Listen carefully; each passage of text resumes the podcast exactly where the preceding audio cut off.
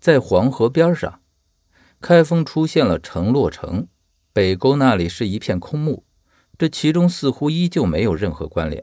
于是我疑惑地看着疯子，他想到的关联应该不会是这么一点点吧？疯子这时才说：“小远，我需要你决定。我们在去开封之前，先到那个空墓里去一趟。我始终觉得这两个地方似乎有着必然的联系，而且有些事到了那里面，我才可以跟你说。现在我必须保证他不被任何人知道。”疯子的古怪让我有些警觉起来。是什么事？现在不能说。我们五个人可以说是同生共死，根本就不可能出现谁出卖谁的事儿。那么，疯子又是在忌惮什么呢？但我看着疯子的眼睛，发现他的眼睛里没有丝毫的杂色，我基本上可以确定他没有撒谎。于是我点头说：“嗯，我相信你。”说着话的时候，我们已经到了疯子约薛见面的小饭馆。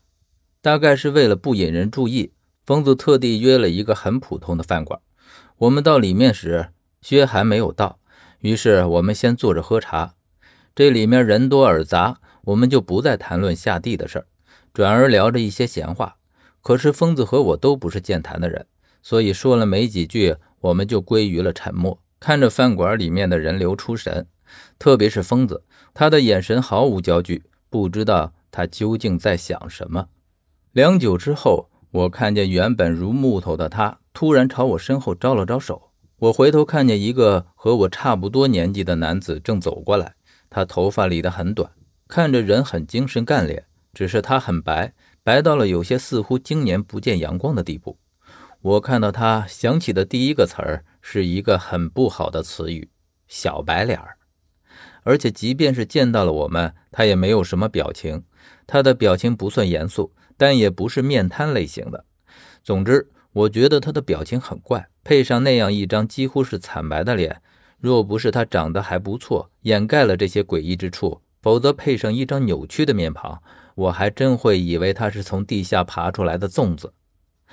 和疯子打过招呼之后，他坐了下来，然后看着我说：“你就是何远吧？”我经常听明老称赞你，人还不算冷漠，最起码比我健谈。我于是很礼貌性的冲他一笑。啊，明老厚爱了，你的名字很特别。薛并没有任何表情，但他的眼睛却一直看着我，而且用他开口第一句话开始就一模一样的语调和语速说道：“与生俱来的东西，只能受着。”我没有想到他这么回答，有一些惊讶。我知道很多人的名字是有特殊的来由的，就像我的名字，所以我猜测他也是一样，只是他的名字太怪异了一些。然后疯子点了菜，薛自来时打了招呼，后来就一直默不作声，所以这顿饭吃的很是尴尬。临到结账的时候，他对我说：“我以后都会和你们一起下地。”明老说。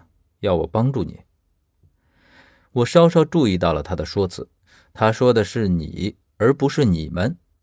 我眯着眼睛看着他，他这句话，或者说明老的这句话，似乎另有深意，但我没说什么，只是说道：“啊，那欢迎你的加入。”他没有再和我客套，而是从口袋里拿出了一样东西递给我，这是有人托我给你的。